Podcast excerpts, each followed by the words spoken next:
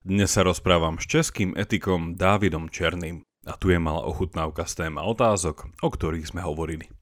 Podarí sa nám vôbec niekedy vytvoriť umelú, ale ľudskú inteligenciu? Je potrebné, aby mal aj vedomie, či dokonca telo. Prečo je súčasná umelá inteligencia tak úzkoprofilová, teda zameraná len na vyriešenie malého množstva konkrétnych problémov? Prečo je utilitarizmus, teda istý druh utilitarizmu, v niektorých situáciách tá najvhodnejšia etická teória. A čo je to etický pluralizmus, ktorý neverí v len jednu správnu etickú teóriu, aplikovateľnú na všetky situácie? A o čom je tzv. prirodzenoprávna teória, ktorej modernú verziu predstavuje napríklad filozof John Finnis. Pred samotným rozhovorom mi dovolte môjho hostia predstaviť. Je členom Centra Karla Čapka pre štúdium hodnôt v technike a tiež je vedeckým pracovníkom Ústavu štátu a práva a Ústavu informatiky Akadémie vied Českej republiky. Filozofiu študoval na talianských univerzitách v Boloni a v Ríme a doktorát z bioetiky získal na Karlovej univerzite. Je autorom mnohých vedeckých textov, ako aj popularizačných článkov o filozofii a etike. V súčasnej dobe dokončil monografiu s názvom Eutanázia a dobrý život jeho kniha o princípe dvojitého účinku vyšla aj vo vydavateľstve Routledge a s ďalšími dvoma autormi pripravuje zbierku textov o etike autonómnych vozidiel, ktorá vyjde vo vydavateľstve Oxford University Press. V rámci odborného zamerania sa venuje normatívnej etike, medicínskej etike a etike umelej inteligencie a tiež filozofii práva a personálnej ontológii. Počúvate pravidelnú dávku, vzdelávací podcast pre zvedochtivých, ktorý vám prinášame v spolupráci s denníkom ZME. Ja som Jakub Betinský a v mojich dávkach sa pozerám na svet očami filozofie. Podporte našu tvorbu jednorazovo, trvalým príkazom alebo cez Patreon a všetko info je na pravidelnadavka.sk. Veľká vďaka, vážime si to.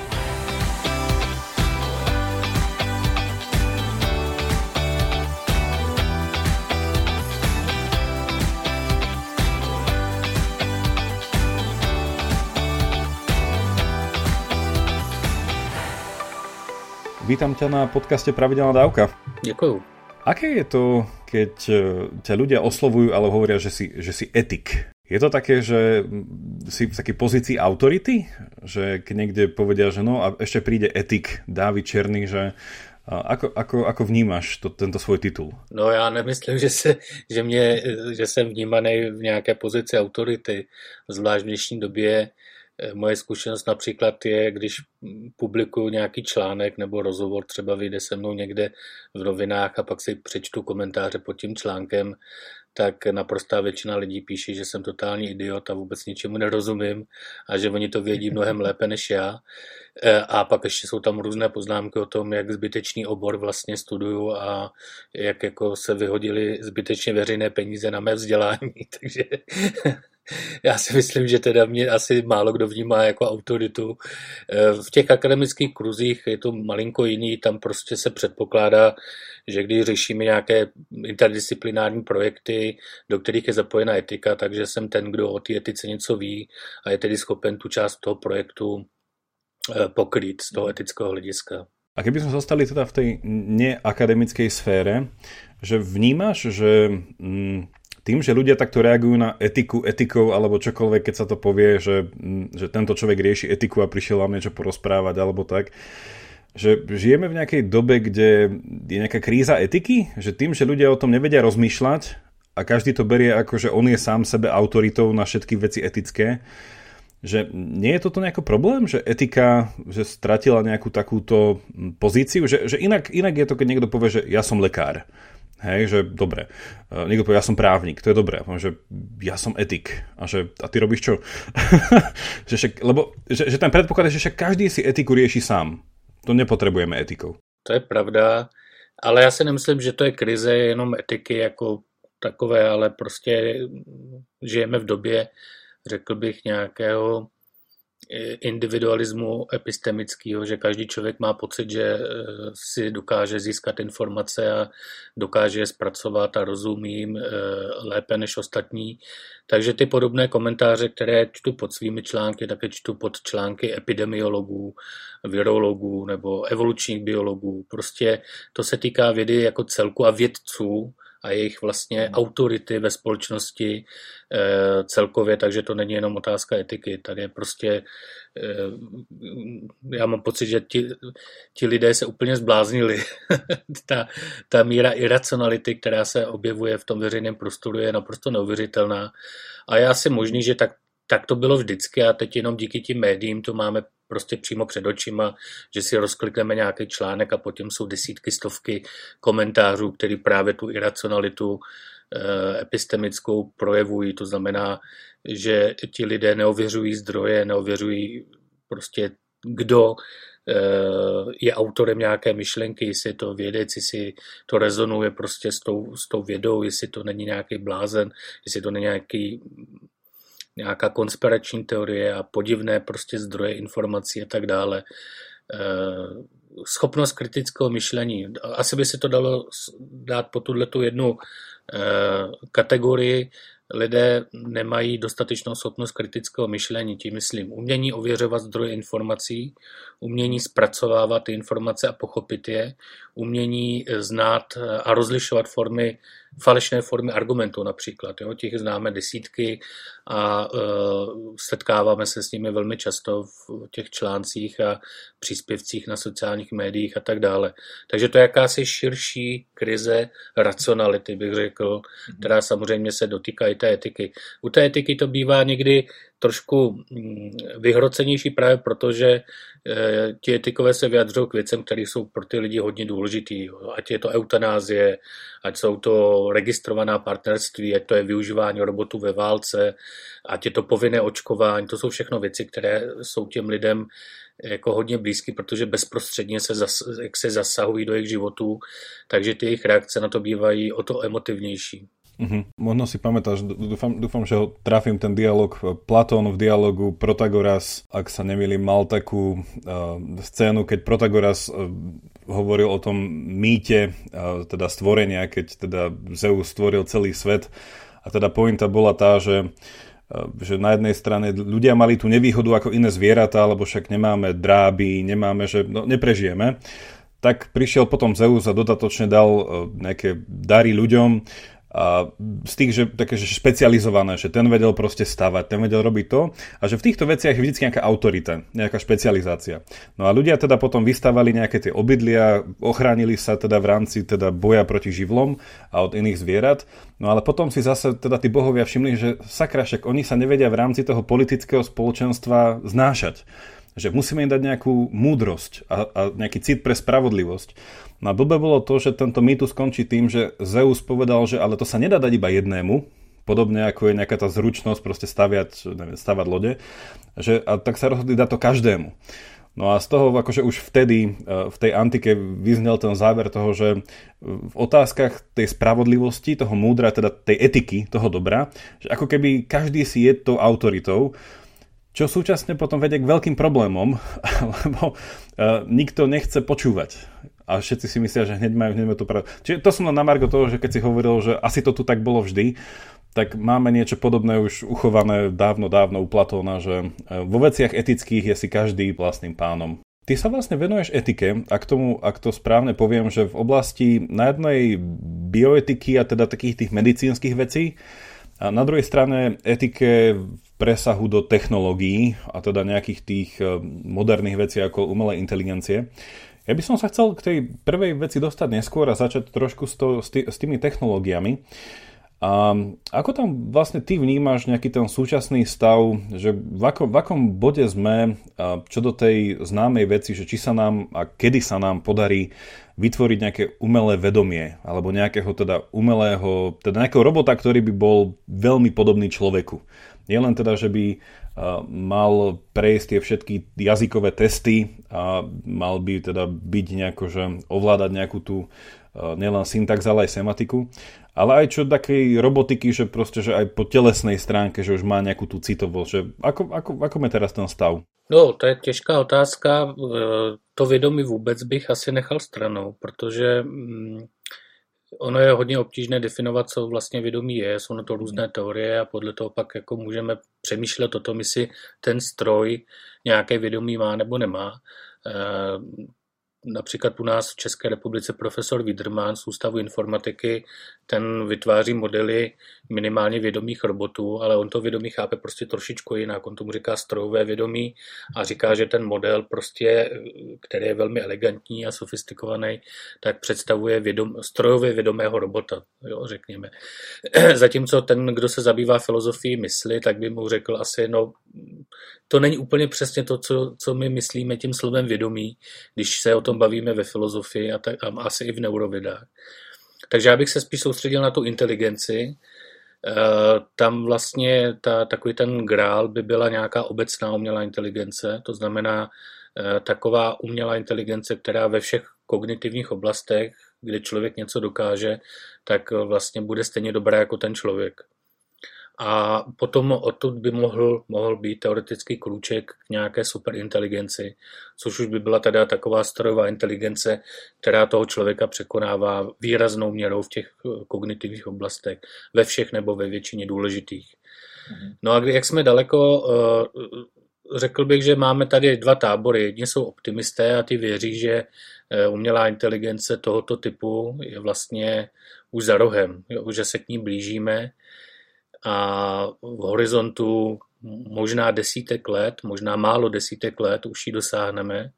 A pak jsou tady samozřejmě pesimisté, kteří se domnívají, že se nám to nepodaří nikdy. A nebo možná za stovky let eh, to bude možné. No já se řadím zatím spíš k těm pesimistům. Ono těchto těch predikcí na poli umělé inteligence za měsíc, za rok, za dva roky už budeme mít, je v dějinách umělé inteligence hodně a žádná se zatím nevyplnila. Hmm. Takže já bych byl obezřetný. Ehm, zatím prostě eh, se současnými technologiemi eh, teď hodně frčí ty neuronové sítě, že jo, které dokážou opravdu v těch úzce vymezených kognitivních oblastech, dokážou předčit člověka, dokážou neuvěřitelné věci. Nicméně to asi není ta technologie, na který bude vystavena obecná umělá inteligence. E, takže uvidíme. Možná se to povede, možná ne. Ani e, jako ty teoretické argumenty proti obecné umělé inteligence nejsou úplně, úplně dobré. E, to může být ten Searle třeba a podobně.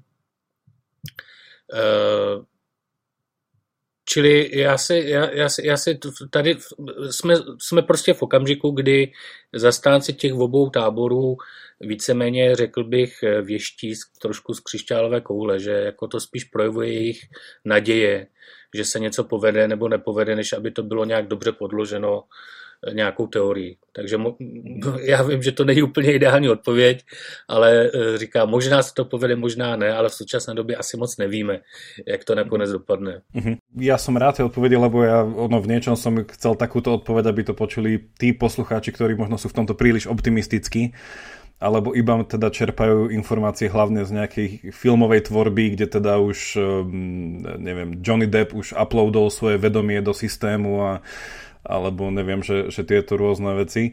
Uh, ja by som sa teda ešte vrátil ako aj k tomu vedomiu, aj k tej inteligencii, že, že trošku sa ťa stále chcem spýtať na nejakú definíciu, že, že pri tom vedomí, teda ono, ono asi, keby som sa ešte úplne vrátil späť, že ja si to tak predstavujem a verím, že asi je väčšina poslucháčov, že ak sa snažíme vytvoriť niečo akože kópiu seba samého, že ak by som to tak nazval, že, že v niečom sa snažíme, ako vieme, ja neviem, postaviť niečo, tak chceme postaviť kópiu seba, ale aby to bolo proste tak verné, ako keby to bola počatá kópia nás, že proste, že vystavať ju, ale teda, že ne biologickým spôsobom, preto umelá inteligencia, alebo teda, že umelý, nejaký umelý spôsob. No a mne to vždycky prišlo, že tá, že to vedomie a tá inteligencia, že v niečom že idú pospolu a že ja ich chcem trošku dať spolu, ale ešte ich najprv odčlenme, že aby sme ešte viac vysvetlili, o čom hovoríme, že vedomie je teda jedna tá teória, z ktorou prišiel, alebo teda ten pohľad filozofa Chalmersa, ktorý teda prišiel s tým ťažkým problémom toho vedomia, v zmysle, že nikdy nebudeme vedieť, čo to vedomie je. A že skôr sme v tom oblaku tej hmly, v tom, v t- ako tí mysteriáni, ktorí teda musia pracovať s tým, že nebude to poznateľné. Že spýtam sa, že či ty si skôr, že v tejto skupine ľudí, ktorí to takto chápu, lebo asi taká tá najbežnejšia definícia vedomia je, že to je taký ten um, pocit seba sa, že nejaké to vnímanie v prvej osobe, hej, že akým spôsobom mi veci javia. Um, že prečo je to nedostatočná definícia a či teda ty sa radíš k tým, tým mysteriánom v tomto? Ne, ne, ne, neřadím se k mysteriánům, uh, když to je jako zajímavá pozice a ono zdá se mi, že ale já nejsem odborník na filozofii mysli, ale zdá se mi, že, těch, že ten počet lidí, kteří zastávají nějaké podobné pozice ve smyslu, že vědomí je buď to neredukovatelné na hmotu, nebo dokonce, že vědomí je nějakou základní vlastností hmoty. Jo? Že, že teda jako roste počet těchto lidí, kteří mají velmi zvláštní netradiční teorie vědomí. E, já to tak nevidím. To vědomí samozřejmě se dá definovat právě pomocí těch prožitků. Že? Vědomá bytost je taková, která ví, jaké to je být v nějakém zkušenostním stavu. To znamená, já třeba můžu zakoušet sám sebe a vím, jaký to je eh, prožívat sebe sama, nebo když se napiju čaje, tak vím, jaký to je eh, mít ten prožitek chuti toho čaje, nebo té barvy toho čaje a tak dále a tak dále. Čili se to definuje pomocí těchto takzvaných kválí, čili nějakých subjektivních eh, prožitků, nejčastěji teda je to že, z našich smyslů, že, barvy, zvuky, jo, ale můžou to být i pocity, prožitky, které jsou jako niterné. Eh, ale problém je, že někteří autoři si myslí, že tenhle ten směr definování vědomí, který v podstatě asi započal od Tomasa Neigla, to je americký filozof, který napsal takový článek, jaké je to být netopírem, ve kterém v podstatě započala nějaká renesance zájmu o to vědomí, eh, tak oni se domnívají, že to jako je slepá vývojová linie, že u toho vědomí není tak, ani tak důležitý, eh, nejsou ani tak důležité ty prožitky, jejíž mimochodem status je velmi jako kontroverzní, protože na jedné straně říkám, že ty kvály a ty prožitky jsou něco naprosto jistého, že v tom se nemůžu mílit, na druhou stranu jsou autoři, kteří právě i tohleto spochybňují a tvrdí, že vlastně, když začneme klást jako důležité, zajímavé otázky, tak zjistíme, že ty naše jistoty o těch kválích, když je reportujeme druhým, tak jako, eh, jako něčeho bezprostředně daného, k čemu máme bezprostřední přístup epistemický a v čem se nemůžeme mílit, tak se to začne drolit. Takže oni pak třeba definují vědomí spíš pomocí intencionality, že vědomé stavy jsou stavy, které mhm. jsou o něčem, nikoliv, že jsou to stavy, eh, které definujeme tím prožitkem toho vědomého stavu. Takže, eh, takže mm, to jsou dva, řekl bych, takový jako silný proudy dneska. Já tím, že nejsem úplně odborník na tuhle oblast, tak jsem se ne, jako nedokážu kvalifikovaně přiklonit ani na jednu stranu. Eh, ale čím víc přemýšlím o tom vědomí, tím víc mám pocit, že to skutečně je eh, víc spojeno, protože v, v, v našem mozku probíhá neuvěřitelné množství procesů, včetně těch kognitivních, kterými si neuvědomujeme. Já když třeba jedu autem a řídím, tak prostě se můžu zamyslet a najednou zjistím, že jsem mluvil pět kilometrů, aniž bych myslel na to, že držím volant a mám radící páku a šlapu na plyn a přesto to, ty mechanismy nějaký kognitivní eh, a jiný v mém mozku to řízení bez, bez problému zvládlo. A já jsem si je neuvědomoval, nebyl jsem si vědom těch procesů. Ale byl jsem si vědom třeba svých myšlenek. Jo? No, a nebo prostě najednou běží zajít přes cestu a já řídím a najednou vidím králika a všechno se najednou koncentruje na toho králíka, na věm toho králíka a tak dále. Čili tyhle ty teorie vědomí, které říkají, že vlastně vědomí je nějakým způsobem spojeno eh, s upřením pozornosti na něco, eh, ať je ta pozornost vyjádřena jinak různými způsoby, například, že mám, že, že ten králík se stane objektem nějakých, eh, řekněme, aktů vyššího řádu. Jo. Um, jo, že nejenom, že toho králíka vidím, ale najednou vím, že ho vidím a dokážu prostě ten věm toho králíka posuzovat nějakým způsobem a zpracovávat a tak dále. Jako například, že šlápnu na, na, na brzdu nebo prostě něco takového.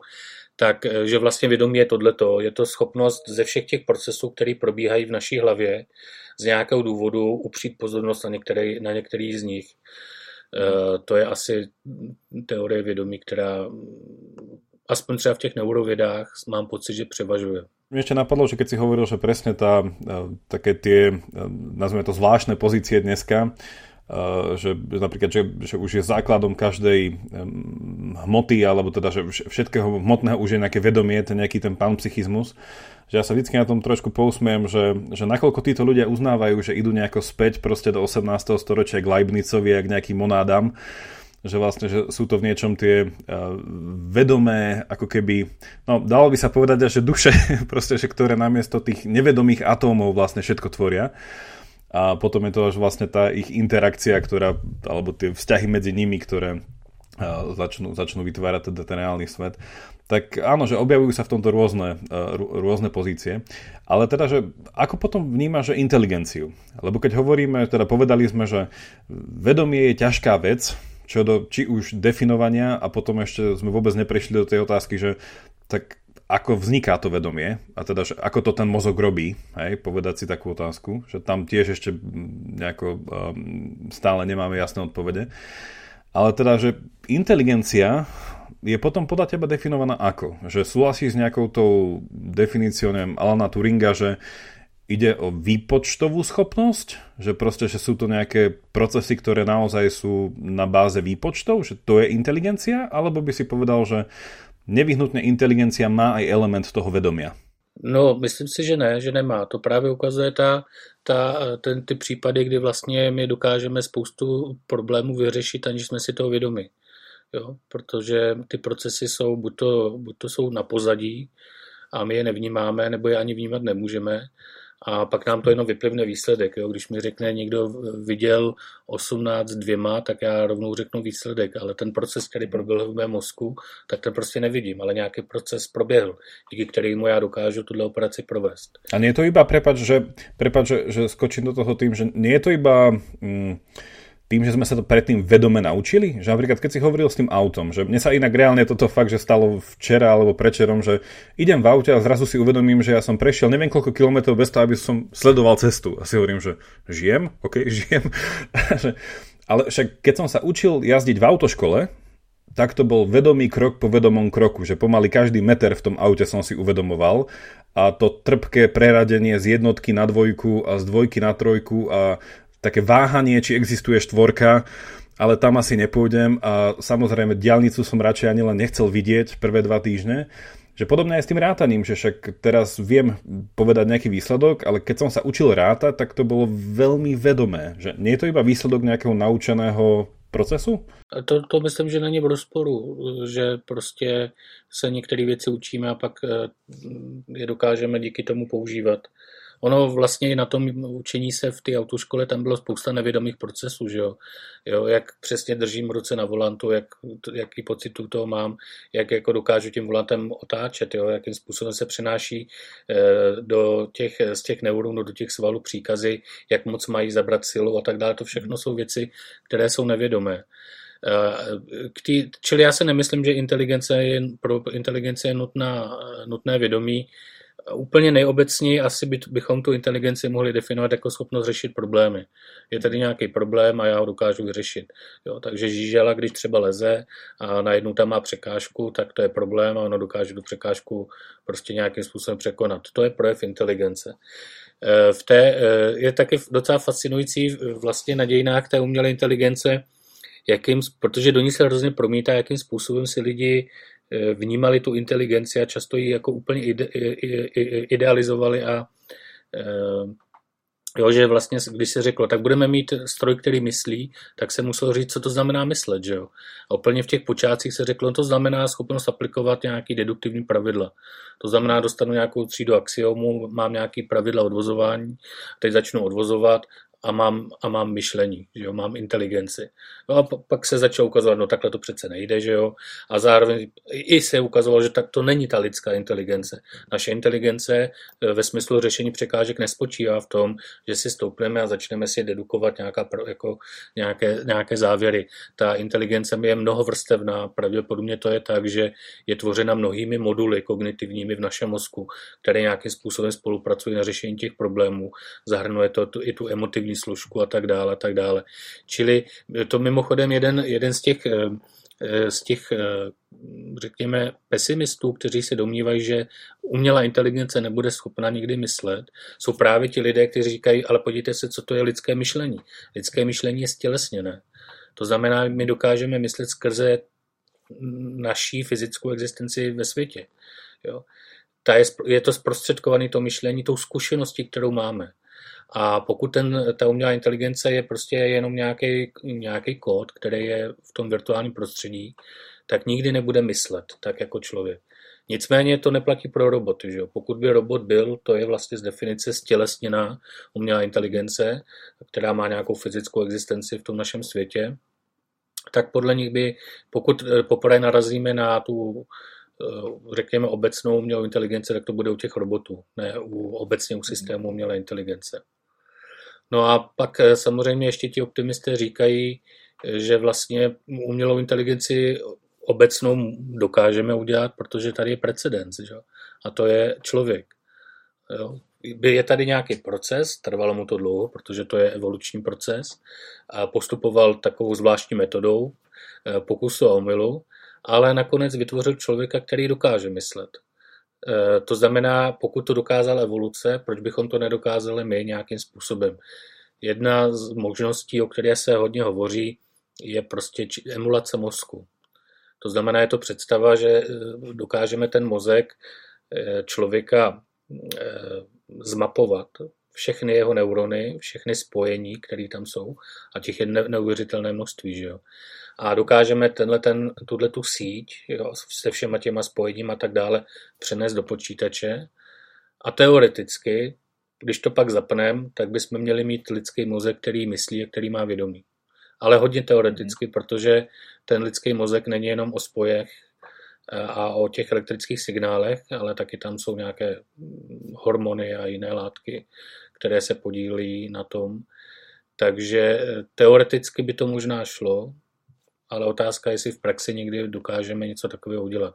Nicméně se na tom pracuje a jsou optimisté, kteří věří, že dokonce jednou dokážeme na naše synapse nasadit mikroroboty, kteří budou sledovat v reálném čase, eh, jakým způsobem se mění koncentrace těch důležitých neurotransmiterů a jakým způsobem se vysílají ty signály elektrické a budou schopni to přenášet přímo do té už vytvořené sítě v počítači, která se bude podle toho upravovat a jinými slovy, ona se bude tvarovat víc a víc do té reálné podoby toho mozku, který by už měl být schopen eh, být, mít to vědomí a, a, a myslet. Takže to je otázka, jestli tohle se povede. A ti optimisty říkají ano. To je, to, to, toto si teraz opísal maskou Neuralink, či to je nějaký ještě jiný? Tak on zatím zkouší prostě různým způsobem snímat eh, ty signály z mozku a já nevím, třeba aby mohl člověk tak ovládat eh, mechanickou ruku třeba nebo něco takového. Ale opravdu ta, eh, jsou týmy, zatím, zatím prostě se to dělá u mm, myslím nějakých ploštěnců, nějakých prostě, kde už jsou ty mozky dokonale zvládnutý. Mhm. Ten lidský mozek je mnohonásobně složitější, jo, takže tam to je... Nicméně třeba, když se podíváte na knížku od Nika Bostroma eh, Superinteligence, která vyšla i v českém překladu, myslím před dvěma lety, takže velmi dobře k dispozici pro každého, kdo má zájem, tak on věnuje celou jednu velkou kapitolu právě tomuhle způsobu, jak by mohla vzniknout obecná umělá inteligence. Popisuje tam ty všechny techniky, které existují, jak se to dělá. Eh, technicky to už jde, že už se pomalinku ten mozek mapuje, ale jak říkám, ten mozek je obrovský a hlavně těch spojů mezi těmi neurony je obrovské množství, takže eh, to postupuje pomalu. Dostali jsme se do takého bodu, že v podstatě inteligencia nepotřebuje nevyhnutné vedomie, alebo teda aspoň sme sa shodli, že nie stále, že možno by tam bolo ponechaný taký priestor, že aspoň v istých bodoch a aspoň pri istých situáciách, napríklad pri učení sa niečoho nového. Ale potom si vlastne povedal, že ak inteligenciu tak na tej základnej úrovni definujeme ako ten e, problem solving, že vlastne riešenie nejakých problémov. E, to som inak myslel tým môjim pôvodným, že vlastne že vykonávať nejaké kalkulácie, že mám nejaký problém a vlastne že vyrátam riešenie, že ja už som to tak veľmi turingovsky poňal. Že nie je tu potom tá otázka toho, že nie je problém ako problém? Že umelá inteligencia si potom že, že ako to chápem ja, že, že v niečom sa tá umelá inteligencia vníma ako uh, nejaká evolučná vetva kalkulačky. Nie, že máme kalkulačku, čo bola veľmi inteligentná vec zo začiatku, keď prišla, na, akože oveľa inteligentnejšia ako väčšina ľudí na planéte. Potom vlastne prišli počítače, potom prišlo ďalej, ďalej a ďalej a je to stále inteligentnejšie v zmysle, že to vie riešiť istý druh problémov, ktorý riešia aj ľudia, nehorázne lepšie. A teraz moja otázka v tomto je, že pracuje umelá inteligencia teda tak, ako sa na nej pracuje, s takým nejakým, neviem, takým, takým širším spektrom problémov? Lebo však ľudia riešia aj problémy uh, existenciálne. Ľudia riešia problémy kariérne, budúcnosti, vzťahové a tak ďalej, že ľudia neriešia iba uh, koľko mi zostalo peňazí na účte, aby som mohol proste ďalej žiť a vyrátať si hypotéku a tak ďalej že ako sa v tomto teda odzrkadľuje ten súčasný výskum na umelej inteligencii? No, já bych řekl, eh, samozřejmě ta lidská inteligence je velice široká, to znamená, my opravdu dokážeme Eh, otvírat dveře, ale což je mimochodem docela těžký úkol, protože tam probíhají zase jako docela složité výpočty v tom mozku, že my dokážeme tu ruku natáhnout a přesně se dotknout té kliky, ani nejsme před klikou, ani za klikou, ani do ní moc nevrazíme velkou silou, prostě jemně uchopíme do ruky a s tou správnou silou ji zmáčkneme a otevřeme dveře, jo. Eh, a, ale dokážeme i psát básně a dokážeme přemýšlet o filozofii a dokážeme mít eh, jako, ano, existenciální prostě eh, a náboženské a podobně. Eh, k tomu se ta umělá inteligence vůbec neblíží. Vlastně to paradigma dnešní eh, nebo dneska je ta umělá inteligence hodně založena na těch neuronových sítích, co jsou v podstatě jako sítě neuronů umělých, eh, na kterých jsou definované nějaké funkce, díky kterým ono se to chová jako, ten, jako ty neurony, to znamená, mám nějaké vrstvy neuronů a oni si posílají ten signál v závislosti na tom, jaké signály dostanou z těch jiných neuronů. No a eh, oni dokážou jako neuvěřitelné věci, ale je to strašně úzce vymezená třída problémů. Jo, to znamená, ona se dokáže naučit hrát šachy lépe než člověk, ale ta samá síť už nedokáže prostě nic jiného.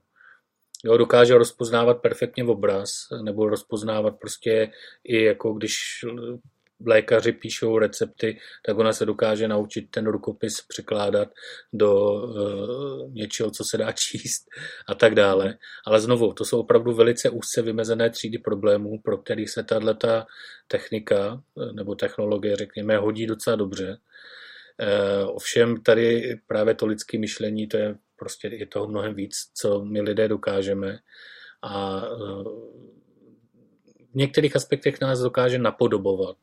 To znamená, když jí dáte schroustat třeba nějakého, kdyby jsme dali nějaké neuronové síti Tomáše Akvinského a ona se ho celého přečetla v uvozovkách, eh, tak by dokázala eh, vlastně odpovídat na otázky možná lépe než filozofové, protože e, přece jenom Tomáš to napsal hodně a tak dále.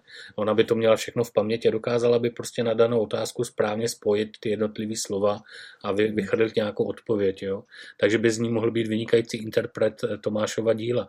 Případně pomocník filozofu, protože, jak říkám, by měla tu paměť nekon, jako obrovskou a všechno to tam má uložený, což ten český jako filozof nikdy mít nebude.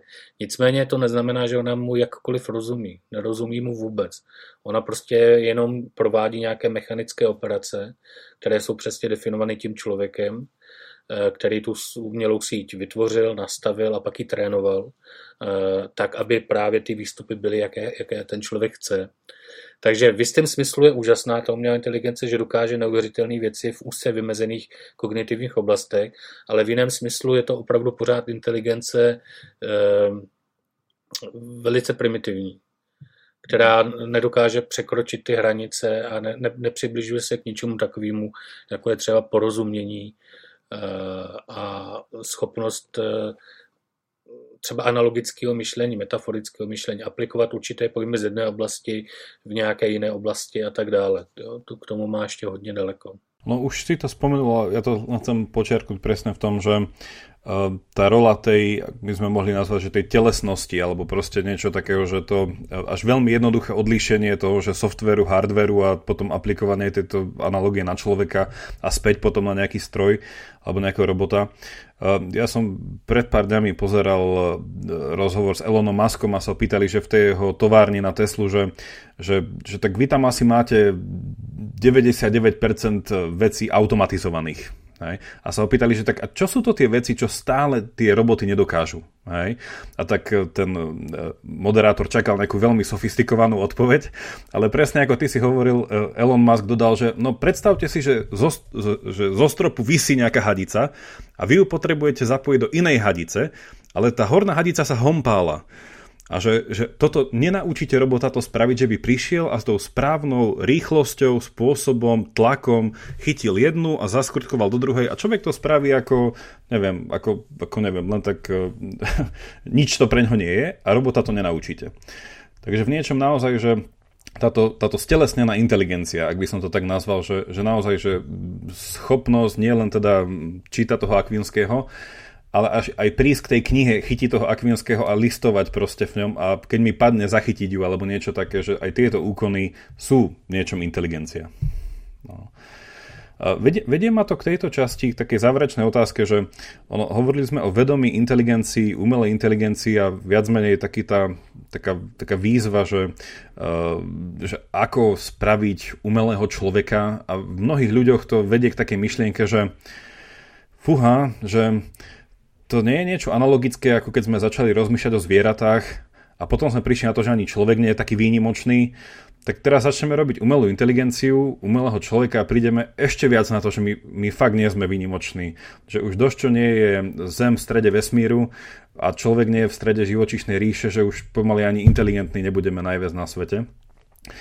A tá otázka, ktorú ti chcem položiť je, že hovorili sme o vedomí a inteligencii, že čo podľa teba, ak vôbec niečo, je nejaká vlastnosť, poveda to takto metafyzicky, nejaká vlastnosť, ktorá robí človeka človekom a len veľmi ťažko ju bude nejako namodelovať na nejakého robota. Čo je vlastne v niečom taká tá definícia tej našej ľudskosti? Že keď to nie je vedomie, keď to nie je nevyhnutne inteligencia, je to niečo iné?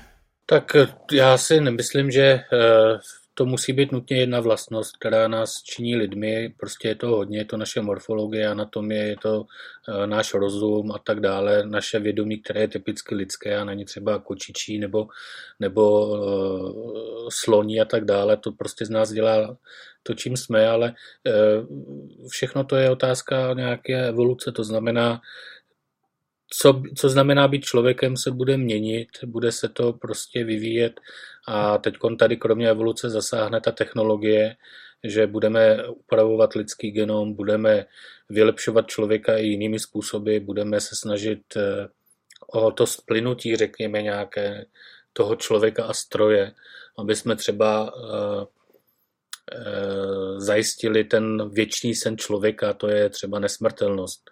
Jo, ve chvíli, kdyby jsme vytvořili kyborga, tak prostě ten kyborg, eh, já budu tím kyborgem, řekněme, tak když se něco rozbije, tak to prostě jenom vyměníme tu součástku, nebude to znamenat, že zemřu. Jestli se to něco takového povede, opět, já bych řekl, jsou to optimisti, jsou to pesimisti. Eh, já jsem teda v tomhle ohledu spíš pesimista, z důvodu, který jsou poměrně teda složitý. Eh, ale v jednoduchosti se dá říct, že já si myslím, že když bychom vytvářeli kyborgy, tak eh, nebudeme vytvářet nás v jiném těle, ale kopie nás. To znamená, tady bude nějaký kyborg, který bude, dejme tomu, sdílet všechny moje myšlenky, všechny moje zkušenosti, všechny moje postoje, inklinace k jednání, prostě všechno. Bude to dokonalá, dokonalý klon, ale bude to prostě jenom klon. Až já zemřu, stářím, tak prostě zemřu. Zůstane tu klon, který si bude myslet, že jsem to já. Jo, protože bude sdílet úplně všechno, bude si dokonce pamatovat tu operaci, jo, která ho proměnila na toho kyborga, e, ale to bude omyl. On se bude omylem domnívat, že jsem to já. Bude to jenom má dokonalá kopie. Čili tahle představa, něk- některým to nevadí, někteří si myslí, že to zase takový problém není. E, mně jako nepřijde z mý, řekněme, ty prudenciální, to znamená na mě zaměřené racionality mi nepřijde moc eh, pozbudivé, že třeba tady po světě budou běhat eh, moje nesmrtelné klony, když vím, že já budu mrtvý. Takže tady já jsem fakt pesimista. Ale každopádně jako různé dílčí změny člověka eh, budou probíhat a eh, za sto let možná budeme muset toho člověka definovat a vnímat úplně jinak, než jak ho vnímáme dnes. Takže Uvidíme. No, niečo také sa už pri, v princípe deje, že ono je ťažko mať nejakú tú E, živú pamäť naprieč storočiami, že keby naozaj e, sa tu zjavil dneska René Descartes e, z doby proste tých automatov a teda tých mobilizovaných, prvých mobilizovaných strojov, ktoré boli len dobre natiahnuté hodinky, a teraz by videl, ako tu beháme s tými smartfónmi, on podľa mňa by si myslel, že už prebehla nejaká proste revolúcia kyborgov, že čo to máme tu v tých rukách, že, že síce to nie je akože biologický súčasť, ako, či, ako nejaký displej na našej ruke, ale akože smartfón v ruke už dneska mi přijde jako, no, že dost, velk, dost velká zmena. Já s tím souhlasím, to je vlastně taková hypotéza toho rozšířeného vědomí ve smyslu, že vlastně mi spoustu věcí, eh, tím, že já mám smartphone a dejme tomu třeba si potřebuji něco spočítat na kalkulačce, tak sice to dělám na tom přístroji, ale ono v podstatě jako se můžu brát jako celek, já plus ten smartphone, takže tu operaci vykonáváme jako jeden celek. A díky tomu je naše paměť lepší, že, protože si můžeme věci nahrávat nebo máme je v knihách a tak dále. Čili nedělal bych jasný distinkce mezi já a můj smartphone, ale já a smartphone v určitém smyslu tvoříme nějakou jednotu. To znamená, my se na ty kognitivní operaci, eh, která mi třeba vyplivne výsledek nějakého výpočtu, podílíme. Jo? Já to tam zadávám a něco chci, ona provede ten výpočet a pak mi ho předá a já ho nějak použiju. Jo, takže nemá cenu dělat jako jasnou distinkci, tady je ten člověk a tady je ten smartphone. Jo. Oni prostě jsou jakýsi kognitivní celek. Takže v tomto smyslu určitě už vylepšení jsme díky ty, těmto technologiím, ale eh, ono to bude čím dál tím víc součástí nás samotných. Je možné, že budeme mít paměťové čipy, budeme mít eh, mm, čipy, které budou právě tyhle matematické operace provádět velice snadno za nás. Jo.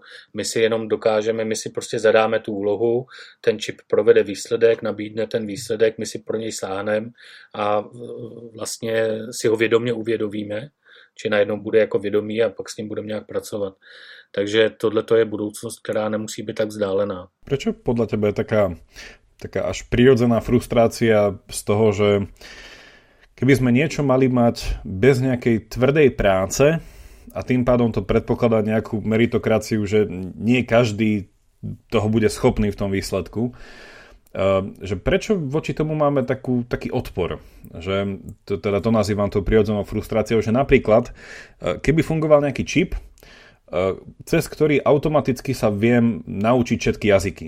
A ono v podstate už aj to slovo naučiť by stratilo zmysel, lebo ja by som sa to nenaučil, ja by som to iba vypol, zapol a zrazu by som rozumel všetky jazyky. A v podstate je to to isté ako teraz, keď sa robia všelijaké aplikácie, že otrčím telefon na druhého, on tam niečo povie, ono mi to preloží, ja poviem, dám telefon, neviem čo. Čiže v podstate je to to isté, len zase na tej analogii kalkulačka a dnešný počítač. Že to sú len tie základy, ešte tie prvopočiatky ale že, že niečo to v nás robí a, a to teda neviem, že či je to v niečom nejaká definícia nás ako ľudí, že, že, že máme pocit, že um, sa máme veci učiť nejakým náročným spôsobom. A neviem, či je to iba nejaký historický, nejak, nejaká predpojatosť, že, že vyvíjali sme sa pomaly, bolo to náročné a teraz v niečom akože taká tá automatizácia nás desí že či je to niečo až také evolučné, že máme skôr pocit, že tie veľké veci majú prísť pomalými zmenami a niekedy aj náhodnými, že či naozaj je to taká tá, možno ten strach, ako to niektorí autori hovoria, z takéhoto no, homodeus, že sa vlastne stávame takými božskými a desí nás to. Já nevím, mě to neděsí, eh, já z toho nějak strach nemám, ani mě nevadí, že prostě tyhle ty...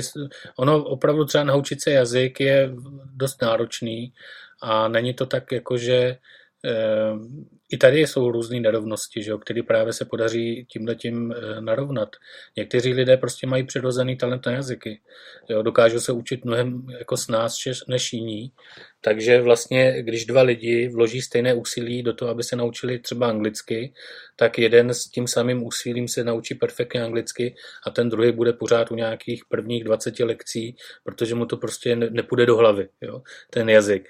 Takže ve chvíli, kdy, eh, ve chvíli, kdy tohle bude přístupný všem, tak ti lidé budou jenom rádi, protože co by jim vadilo a co by asi byl problém, kdyby to bylo přístupné jenom některým, těm bohatým například, kteří by opravdu ještě tu, ty výhody, které mají tím, že jsou bohatí a, a, a můžou chodit na, na špičkové školy a tak dále, že jo, tak eh, že by získal ještě další výhody typu, že mají lepší paměť a tak to by asi byl problém, to by zbuzovalo negativní emoce, ale ve chvíli, kdy tu možnost naučit se cizí jazyk získá úplně každý člověk, když to bude chtít, tak uh, myslím si, že to lidi budou brát velmi jako pozitivně. Že vlastne asi ten, taká tá najväčšia až taká asi nevôľa je, že v prípade nejakých biologických zmien, ktoré by mali vplyv na ďalšie generácie. Nie? Že tam sa už veľakrát zastaví tá diskusia a sa sadne teda k tomu stolu, lebo však iné je, ak by som teda si mohol dať čip, ktorý teda má na istú dobu, hej, mi, mi umožní, že neviem, že vycestujem do zahraničia, potom ten čip vypnem a nejakým spôsobom ma to dlhodobo neovplyvnilo a to božne generácie po mne. Ale ak by naozaj malo prísť k nejakému e, nejakým genetickým modifikáciám, ktoré už teraz by skrz mňa e, ovplyvnili proste ľudí, ktorí sa tak povie, že nemali oni možnosť si to vybrať. Ako ja som vedel, že z pohľadu väčšnosti to je to správne.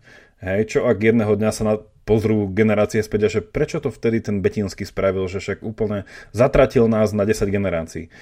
Že nie je skôr toto, že nejaká tá nezvratnosť vecí, že pokiaľ by tie technológie a nejaký ten transhumanizmus bol iba taký, že sadnem si do auta, odveziem sa, zapnem počítač, vypnem počítač. Ale ak by tie zmeny mali byť stále a ovplyvniť proste, že naozaj, že človeka po tej genetickej stránke, tak tam už ako, ako sa nad týmto rozmýšľa v súčasnosti? No to je určitě dobrá otázka, nebo to je vlastně hodně témat spojených dohromady. Eh, samozřejmě ve chvíli, kdy, bychom, kdy se zabýváme takhle mocným nástrojem, jako je třeba úprava lidského genomu, eh, který pak jako se přenáší na další generace, tak platí princip obezřetnosti. To znamená, Eh, nedělejme něco, o čem, ne, o čem nemáme stoprocentní jistotu, že to bude dobře fungovat, že to přinese pozitiva a tak dále a tak dále. Proto také eh, někteří zastánci tohle přístupu říkají, že vlastně my bychom to dělat zatím neměli. Že bychom si měli počkat na inteligenci, která bude mnohem lepší než ta naše a která dokáže prostě všechny ty možné dopady eh, předvídat. Proto říkají, počkejme si na superinteligenci. Ta by měla být tím, kdo pak nám řekne, hele, ty lidi chcete se zlepšovat, udělejte tohle, tohle, tohle, ale rozhodně nedělejte tohle. Jo, protože ten předpoklad je, že ty vztahy v tom lidském genomu jsou velmi komplikovaný, tam to různě na sebe navazuje a jsou tam interakce a tak dále. Takže my, když prostě změníme nějaký gen, tak za opravdu se může časem ukázat, že tady nějaká tato složitá interakce se narušila, což jsme vůbec nečekali a může to být problém.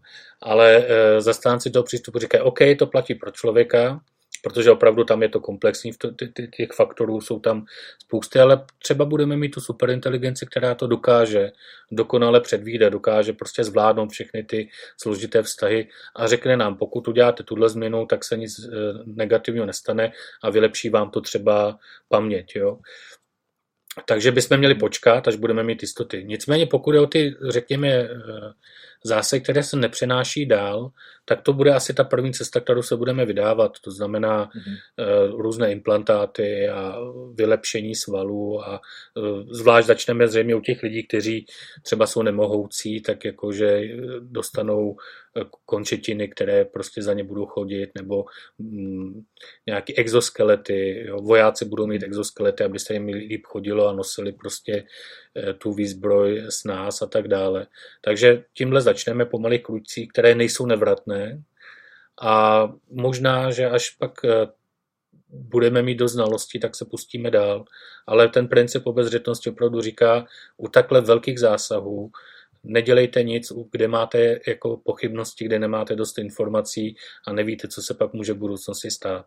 Čili já bych zatím ty zásahy v tom genomu radši nechal být a soustředil se na to vylepšování člověka jinými způsoby. Tam možná otázka, že či tento princip sdílá většina alebo či je to jako minoritně sdělaný? Já myslím, že ano. Já myslím, že jak mezi etiky, tak i mezi vědci samotnými. Mm. Oni vědí moc dobře, že zásahy do lidského genomu, které by se přenášely dál, jsou jako něco velice nebezpečného. Eh, sami si velmi dobře uvědomují, jak eh, jako, jak jsou ty, tam ty vztahy mezi těmi geny a jinými těch, těmi regulačními prvky a podobně komplikované a že to nemají dokonale zmapované, takže se nechtějí pouštět do něčeho nebezpečného. Dostáváme se pomaly do oblasti bioetiky. A ja nechcem nevyhnutne sa dostať k otázkam a prelinkujeme potom v popise aj tohto podcastu niektoré tvoje články, kde si sa vyjadroval aj k povinnému očkovaniu a k iným, iným veciam. Že nie nevyhnutne by som chcel ísť do tejto praktickej roviny, ale chcem trošku zostať v tej abstrakcii, keďže naši poslucháči majú radi aj abstrakciu. A opravdu, ak sa milím, ale z toho, čo som aj čítal niektoré tvoje veci, aj celkovo počúval s tebou pár rozhovorov, že ty v rámci týchto, tohto etického abstraktna uh, sa skôr radíš k tým uh, ľuďom, ktorí používajú a teda sa odvolávajú na um, školu utilitarizmu. A čo v niekom môže vyvolať tú otázku a ja sám sa ju pýtam, že čo ťa vedie k tomu, že utilitarizmus je tá teória, ktorá je, ako by sme to povedali, ak nie, ak nie je tá správna, tak možno najefektívnejšia, alebo nejakým spôsobom najlepšia na použitie. Že prečo, prečo utilitarismus? No, e, takhle. E, já jsem e, zastáncem pluralismu. To znamená, já si myslím, že každá oblast, která nás zajímá, Může to být právě třeba eutanázie, lidský genom, ale může to být třeba, můžou to být autonomní auta, vojenčí roboti a tak dále. Čili každá tato oblast může vyžadovat eh, jiné etické systémy, případně kombinaci různých etických systémů a s tím já nemám problém. Takže například v případě autonomních aut tam bych obhajoval utilitarismus, Eh, jakousi verzi, které můžeme říkat etika minimalizace újmy. To znamená, nadefinujeme nějakým způsobem újmu a pak řekneme, jednejte v těch kolizních situacích, to znamená v té situaci, kdy musí to auto distribuovat újmu, eh, tak ale dělej to tak, abys minimalizoval tu újmu. Jo, to je jistá forma utilitarismu, eh, řekněme, a tam mi přijde naprosto očividně správná a neproblematická protože tam k jiným situacím docházet nebude a hlavně se tam nebudou objevovat ty negativní aspekty utilitarismu. To znamená, víme, že nejčastější kritika utilitarismu je, že říká, že můžeme obětovat nějakého člověka třeba, pokud e, díky tomu budeme maximalizovat to dobro. Jo, tady o žádnou maximalizaci dobra nejde, tady jde o distribuci v situaci, kdy se distribuovat musí, prostě nějaká újma vznikne a e, to pravidlo zní minimalizuj. To je všechno, není tam jako nic mhm. dalšího. Takže tady je to problém není. E, v případě třeba vojenských robotů tam bych byl v zásadě proti utilitarismu. Tam si myslím, že utilitaristická etika by nebyla úplně ideální. A pokud je od člověka a, a řekněme tu bioetiku a podobně, tak já tak nějak e, si nejsem úplně e, stoprocentně jistý, jestli je to korektní teorie, nicméně zatím mě nejvíc oslovuje nějaká přirozenoprávní teorie, eh, nějaké modifikace, moderní modifikace eh, teorie Johna Finise, což je mm, britský teoretik práv, nebo práva, nebo právní teoretik, filozof práva, který působil celý život na univerzitě v Oxfordu a v roce 1980 napsal knížku Přirozené právo, přirozená práva, přirozený zákon, přirozená práva. A ta knížka se považuje za obnovení, renesanci takzvané přirozenoprávní teorie, to je teorie, která se od řeků táhne přes středověk až prostě do 20. století. A, a americký filozof Mark Murphy ji modifikoval způsobem, který mi přijde velmi zajímavý a přijat, přesvědčivý. Ve stručnosti je to teorie, která podobně jako utilitarismus klade do centra toho diskurzu člověka a jeho dobrý život. E, proto máme odborný termín welfare, znamená to dobrý život. A nicméně, na rozdíl od jako utilitarismu, ten welfare chápe bohatěji. Klasický utilitarismus ten welfare redukuje buď to na slast a, a bolest, to je ten hedonismus, hedonistický utilitarismus, anebo na preference. Jo, že se nám splní nebo nesplní nějaké naše tužby, představy, preference, to je preferenční utilitarismus. To jsou dvě hlavní formy utilitarismu. A právě to, co mě na nich jako nesedí, je, jsou dvě věci. První je, že ten welfare chápou takhle reduktivisticky, to znamená, dobrý život, kontury dobrého života jsou utvářeny jenom slastí a bolestí u hedonismu a naplněnými nebo nenaplněnými preferencemi u preferencialismu. To je první aspekt, který mi přijde jako chybný. A druhý aspekt, který mi přijde chybný, je, že eh, máme maximalizovat, eh, což předpokládá právě tu souměřitelnost. Jo. Mhm. A proto je tak důležitý, že oni hledají tu společnou měnu. Jo, ať je to ta slás, jo. Cokoliv prostě, co se v mém životě děje, tak je dobré ve smyslu, že prospívá mému dobrému životu pouze tehdy a v té míře, ve které to vede k nějakému potěšení, absenci bolesti a je špatné pouze tehdy a v té míře, ve které to vede k něčemu nepříjemnému. Takže třeba já, když se napiju čaje, tak je to pro mě dobré, když to ve mně zbudí příjemnost. Ale třeba přátelství je pro mě dobré pouze tehdy, když ve mně budí příjemnost. Což je prostě problém. E, proto mně přijde jako korektnější teorie, která, jo a promiň, eh, omlouvám se ještě, a vlastně eh, díky tomu je hodnota přátelství a čaje poměřitelná, protože v oboje vyjadřuju tou měnou té slasti a proto já můžu se rozhodnout, čemu dám přednost, jestli přátelství nebo velké množství třeba lahodného čaje a tak dále. A to mi přijde prostě chybný. Srovnávat tyhle rozdílné hodnoty mm, tímhle způsobem. Takže já se hlásím k pluralismu, kde například přátelství v tom aristotelském smyslu, eh, život, estetický prožitek a tak dále jsou základní lidský dobra. To znamená, to jsou ty faktory, díky kterým vedeme dobré životy a zároveň se hlásím k tomu, že nejsou souměřitelné. Čili já nedokážu vzít třeba poznání, což je jedna ze základních hodnot, a nedokážu vzít přátelství, chápané ve smyslu e, toho úplně nejvlastnějšího přátelství až po dobré vztahy se sousedy, s kolegy na pracovišti a tak dále, lidí ve, v jednom státě a nedokážu je mezi sebou srovnat, protože nemám tu jednotku, která by mi to umožňovala. A z toho plyne, že já nemůžu maximalizovat tyhle ty dobra, můžu je maximálně respektovat eh, ve svém jednání. A z toho plyne nějaká teorie práv, jako třeba, že máme právo na život. V tom smyslu, že jestliže lidský život není slučitelný třeba s přátelstvím, tak nemůžu jedno obětovat za druhé a říct, že tím jsem maximalizoval nějaký dobro a tudíž jako ten správný přístup je respektuj lidský život čili eh, přiznej člověku právo na život. Jo, respektuj to, že lidé eh, prosperují, prospívají, když mají dobré vztahy s lidmi, čili respektuj jejich právo na tohleto. Takže to není utilitaristická etika, protože tady jsou určité, určité nepřekročitelné prahy. Tady tohle dělat nesmíme. Ehm, a tam tato etika mi přijde, že pro bioetiku je optimální. Mm-hmm. Ja musím asi začať tým, že um, si mi trošku vyrazil dých, lebo ja som tak očakával, že bude mať pred sebou chladnokrvného utilitaristu, ale asi len predsa musím na tento podcast niekedy pozvať Petra Singera, nech sa mi splní tento sen, lebo ja stále hľadám niekoho, kto by bol iba utilitarista a nič iné, len utilitarista a by som sa...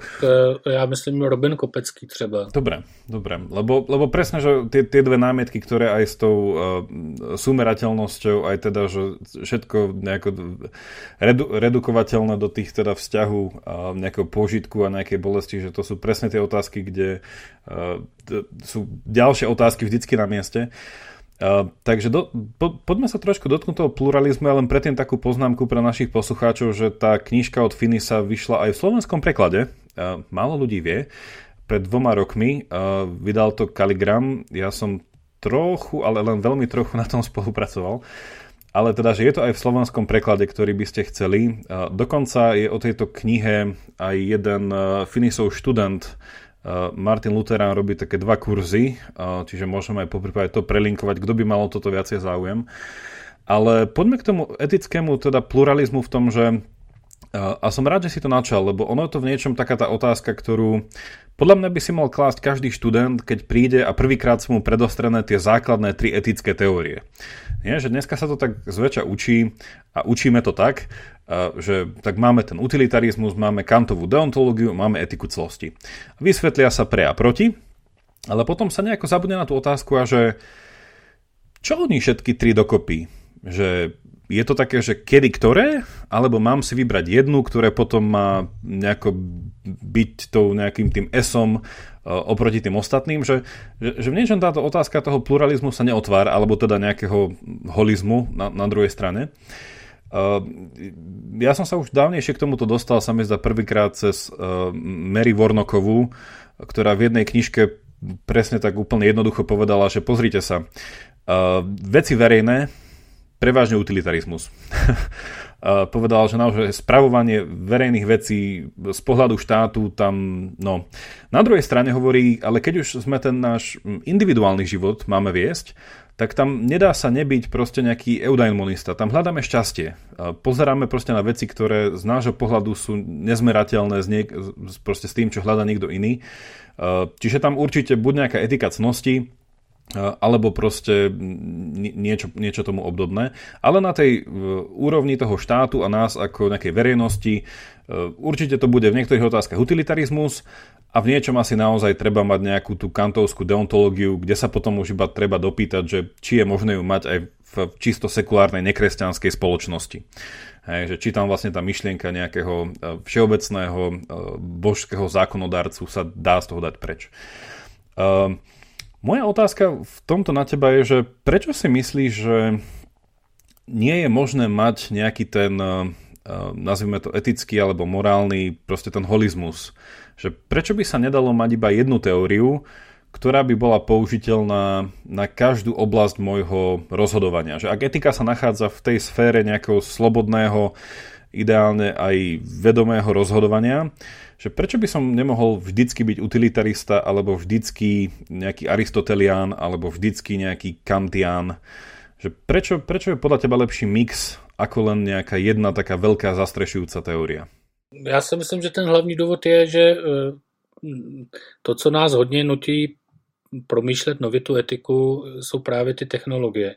Protože vlastně až do, do vzniku těch moderních technologií, robotů, umělé inteligence a tak dále, tak ty eh, diskuze o etice byly do určité míry, eh, nechci říct přímo abstraktní, ale v podstatě jako mohli jsme mít různé etiky, mohli jsme mít jako na jedné katedře jednoho utilitariána, jednoho deontologa a tak dále. A studenti se mohli učit v oboje teorie a vybrat si, která jim vyhovuje, protože v realitě lidé prostě jednají nějak eh, intuitivně, čili máme nějaké morální intuice, které jsou formovány i kulturou a tak dále, čili jednáme víceméně konformně nějakému morálnímu kódu eh, a na zbytek tady máme třeba trestní právo, který nám brání dělat věci jako zásadně nemorální. Takže vlastně ta pluralita existující, který jako nic se neděje, že jo. Ale najednou tady máme prostě ty stroje, u níž my musíme předem regulovat jejich jednání. No ale abychom ho mohli regulovat, tak musíme vědět, jak ho máme regulovat. A tady už nám ta pluralita reálná nepomůže, protože jako pokud mám robota, třeba to autonomní auto, tak buď to se bude chovat utilitaristicky, nebo se bude chovat jinak a budou jiné výsledky. A jaký systém teda můžeme zvolit? A tady se ukazuje, aspoň teda mně to tak přijde, že prostě my očekáváme od každé technologie něco trošku jiného a tudíž taky prostě je vhodnější to spojit s nějakou jinou etickou teorií. U těch autonomních aut čekáme, že budou dělat co nejmenší škodu, Etika minimalizace újmy je úplně skvělý způsob, jak to zajistit. U bojových robotů očekáváme, že nebudou útočit na civilisty, například. To znamená, že nebudu maximalizovat nějaké dobro eh, nelegitimními způsoby, čili tam budeme chtít, aby to nebyl utilitarismus, nebo aspoň ne čistý utilitarismus, protože to je důležité, aby zaznělo, utilitarismus není jedna etická teorie, je to v podstatě třída teorií, které se od sebe můžou i velmi lišit. Eh, ty jsi správně zmiňoval, že tady jsou utilitariáni, kteří se domnívají, že utilitarismus by měla být etika institucí. Jo, protože právě každý člověk má svoje představy o tom, co je dobrý život a tak dále. Do toho by stát neměl zasahovat, ale měl by se snažit benefity, které má k dispozici, distribuovat co největšímu množství lidí a v co největší možné míře. Pak jsou utilitariáni, kteří řeknou OK, ale bylo by dobré, kdyby jsme nejdřív vzali v úvahu ti, kteří jsou na tom nejhůř a primárně distribuovali ty prostředky jim, jo, třeba nějaký peníze a tak dále. A to je taky forma utilitarismu, akorát, že to je, že dává nějakou prioritu určitým typům eh, nebo skupinám obyvatel. Pak můžeme mít utilitarismus nepřímý, to znamená utilitarismus, který rozliší mezi teorií správnosti a rozhodovací procedurou. Teorie správnosti je maximalizace užitku. Jednání je správné, když maximalizuje užitek, ale rozhodovací procedura může být naprosto totožná eh, s konvenční morálkou. Čili utilitarián může říct, když se podívám třeba na Slovensko a podívám se, jak tam lidé žijou, tak se mi zdá, že ty morální pravidla, podle kterých se řídí, eh, jsou ty, které eh, prostě maximalizují ten benefit. Jo, prodané podmínky co největším možným způsobem. Čili můj návrh je, říďte se tou tradiční morálkou, jakožto rozhodovací procedurou protože díky tomu maximalizujete ten užitek. Jo? Čili těch utilitarismů jako je celá řada, pak se můžou lišit právě tím, jestli chceme maximalizovat štěstí, nebo slast, nebo preference, nebo dokonce můžeme být zastánci nějakých objektivních hodnot a tak dále. Proto taky kritiky utilitarismu nemůžou být jako na utilitarismus jako celek musíme si vždycky podívat na konkrétní teorie a říct si, co jako tam nefunguje úplně dobře. Eh, no a potom to rozdělování etiky, to je, myslím si, trošku takový eh, je to v té analytické filozofii docela častý, možná je to důsledek té analytičnosti a snahy prostě rozlišovat teorie a tak. Mně prostě přijde, že etika cností a jakákoliv jiná etika musí koexistovat dohromady, protože člověk není jenom ten aktér, který dělá věci, to znamená, já se zaměřuji jenom na, ty, na to jednání a ptám se, je to jednání správné nebo nesprávné, ale přece součástí toho je, že ten člověk modifikuje sám sebe skrze ty, to jednání, že jo. Stává se cnostným člověkem nebo něčím, něčím špatným. Jo? A tenhle ten aspekt sebe zdokonalování nebo sebe zhoršování, řekněme, v morálních kvalitách, ten taky musí být součástí etiky. A nejlepší jazyk, který máme k tomu, abychom to vyjádřili, jsou právě ty cnosti. Takže jakási forma etiky cností si myslím, že musí být součástí eh, toho našeho etického, eh, řekněme, světonázor nebo etických teorií. Eh, jo? Takže oni nemusí být ty nutně, te- některé teorie se dají přirozeně zkombinovat a držej se od sebe jenom proto, že z důvodů, který by nejsou úplně jasný, eh, a jiné teorie se dají aplikovat v různých oblastech, protože tam chceme dosáhnout určitých výsledků, ale ne prostě ve všech. Takže ta pluralita je podle mě vynucená tím, že máme tady sféry aplikace ty etiky, které vyžadují jiné etické principy. Jo, něco jiného potřebuji pro ty autonomní auta, ale ten samý princip nemůžu používat pro Eh, vojenské roboty, protože minimalizace újmy by třeba znamenala, že ten robot může zabít civilisty, když tím zajistí, že nepřátelská armáda nezautočí na nás, protože budou vyděšený a naštvaný a budou oplakávat své mrtvé, prostě cokoliv nás napadne. Jo? Tak tohle to určitě nechceme u těch vojenských robotů. Takže tam potřebujeme nějaká jiná pravidla, eh, která jsou povahu deontologická v tom smyslu, že to jsou jako jasné zákazy určitých typů jednání. Nikdy nesmí zabít civilistu. Jo? To je prostě nějaký deontologický princip, který mm, eh, by v klasické utilitaristické etice neměl místo. Tam žádný takovýhle jasný, nepřekonatelný principy neexistují. Že jo? Ono veľakrát eh, ľudí prekvapí, keď sa eh, niekedy povie, že napríklad David Hume, ktorý bol taký, že prvý z takých moderných utilitaristov, alebo že prvýkrát robil také tie skoky smerom potom k tomu už tradičnému anglickému utilitarizmu, tak keď sa povie, že však aj on v tej svojej teórii pracoval s cnosťami. Hej, že mal to tam. Na druhej strane sa povie, že však Immanuel Kant, ktorý teda asi by ťažko v ňom sa našiel až nejaký veľmi taký nejaký príkry utilitarizmus, ale tiež pracoval s etikou cnosti vo viacerých oblastiach. A potom sa to zakončí tým, že však aj Aristoteles, ktorý však mal tú etiku cnosti a v niečom však aj on uznal, že existuje priateľstvo z utility a že robíme veci z utility, len tá utilita to robí veľmi dočasným, lebo utilita je taká volatilná a rastuje, rastu nie je. A nie všetky veci v živote sú teda no, takejto povahy. Ale tiež sám by akože, i keď nie deontológ, tak by povedal, že i keď nemáme absolútne nejaké príkazy a zákazy, On by skôr povedal s tým, uh, s tou jeho typickou frázou, že vo väčšine prípadov Hej, nemôžeme nikdy spraviť toto.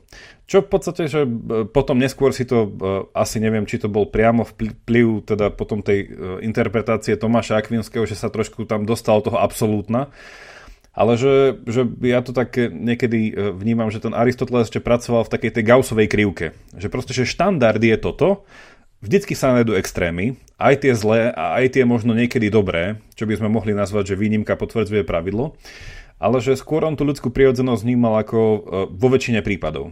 Hej? Nie, že absolútne vždy za každých okolností toto je ľudská prirodzenosť, ale že vo väčšine prípadov ako ľudia robíme toto, lebo vidíme nie, niečo. Čiže akože je tu podľa mňa prirodzene k nájdeniu takýto ten pluralizmus toho celého, ale podľa mňa, že čo na tom vyrušuje, a to, to by ma zaujímalo, že, že čo si na to myslíš, že, že odporcovia tohto pluralizmu zdá sa mi uh, majú taký pohľad na to, že každá z týchto teórií inak chápe dobro. A tým pádom e, nie sú skombinovateľné, lebo proste inak, že išli by sme na takej konštrakcii, že, že čo si na nejakej najvyššej úrovni nejakého toho platonovského rebríka tam e, v tých dokonalých formách, že ako chápeme, že čo je to ultimátne dobro. A tým pádom, že utilitarizmus chápe dobro ako toto, e, etika cnosti chápe dobro ako toto a deontológia chápe dobro ako toto, tým pádom sú vnímané ako nesklbiteľné v rámci jedného ľudského života, ktorý síce môže mať rôzne úrovne, že som proste na súkromnej úrovni, verejnej úrovni, e, som na úrovni, e, že zapájam sa do cestnej prepravy, ktorá je veľmi deontologická, lebo keď je červená, tak je červená. I keď potom ide sanitka niekedy, takže to treba povedať. E, ale že títo ľudia vidia, že to sú rôzne teórie, ktoré inak chápu dobro. A tam by sa potom dalo akože do toho ešte vyplniť nejaké také veci, že OK, preto tí utilitaristi mali bližšie napríklad k ľuďom, ktorí po nejakej metaetickej stránke e, skôr si mysleli, že veda je tá, ktorá vie prísť k nejakým záverom a tým pádom etika je len veľmi emotívna a v podstate, že, že neexistuje nejaká morálna pravda alebo morálne poznanie, že, že, že a tým pádom ten utilitarizmus to pekne sedí, lebo však áno, však dobré je len príjemné. Tým pádom to nemá nejakú veľkú epistemickú hodnotu čo do nejakých faktickosti, že to nie sú tvrdenia, že my nemáme morálne tvrdenia. Iba sú také intuitívne, emotívne sentimenty, hej, povedal by Hume. Čiže v niečom akože dá sa namietať voči tomu, že každá z týchto teórií aj nejako inak chápe, až by sme mohli povedať nejakú tú metafyziku. Že, že čo to dobro v tom svete je. No, to je pravda, že ale mm, není to prostě jako nutně v rozporu. Já dám příklad. Jo. Samozřejmě utilitarismus skloubit s deontologií to uh, není úplně jednoduchý, ale taky to jako jde, jo? že prostě řeknu, že můžu maximalizovat, uh, maximalizovat dobro jenom v určitých vymezených oblastech. Třeba vezmeme si etiku cnosti, jo? tak dejme tomu, že uh, to hlavní dobro podle etiky cností je třeba plnohodnotný rozkvět člověka. To, co používá John Finnis, to slovo rozkvět člověka jako nějaké bytosti. To znamená, že se nějakým způsobem organicky snoubí ty jeho jednotlivý dobra a participací na těch dobrech ten člověk zraje, vyvíjí se v lepší lidskou bytost, v lepší osobu, v lepšího člověka. A tohle to je prostě to, to eh, řekněme, cíl té etiky cností. Vytvořit cnostného člověka, Nicméně, když se podíváme pak na ten welfare, na, to, na tento, tak že můžeme říct, že ten welfare je tvořen objektivními dobry, přátelství a e, z estetického požitku, jo, hry, e, přátelství, poznání a tak dále, náboženské náboženské zkušenosti. Jo. No ale když se na to podíváme, tak e, oni ty teorie nejsou v rozporu, protože když řeknu, že e, organický rozvoj těchto těch věcí je hlavním cílem toho cnostného rozvoje, tak vlastně eh, přejdu z těchto těch jednotlivých dober tím, že jim poskytnu holistickou interpretaci do, té, do těch těm cnostem a řeknu, že teda plnohodnotný rozkvět člověka je tou hlavní hodnotou z pohledu té etiky cností. A pak se můžu vrátit eh, k tomu eh, plnohodnotnému rozkvětu toho člověka, určit ty jednotlivé složky, čili řekněme ty jednotlivé dobra, jo, on jim říká základní dobra, že jo, a e, vidíme, že to jsou dva pohledy na to samé, které nejsou v rozporu. Tady máme primárně welfare a ptám se, jaké prvky tvoří můj dobrý život. A řeknu, že to jsou ty a ty a ty kategorie obecných dober. A pak se podíváme na ten rozvoj těch dober, že my potřebujeme, aby ty dobra nějakým způsobem byla harmonicky realizována v lidské osobě a řekneme, a to je ten cnostný člověk a jeho plnohodnotný rozkvět. Jo, a tohle to jsou dvě věci, které nejsou v rozporu e, mezi sebou. Takže e, jde o to jenom, jakým způsobem ty teorie budeme chtít e, slučovat.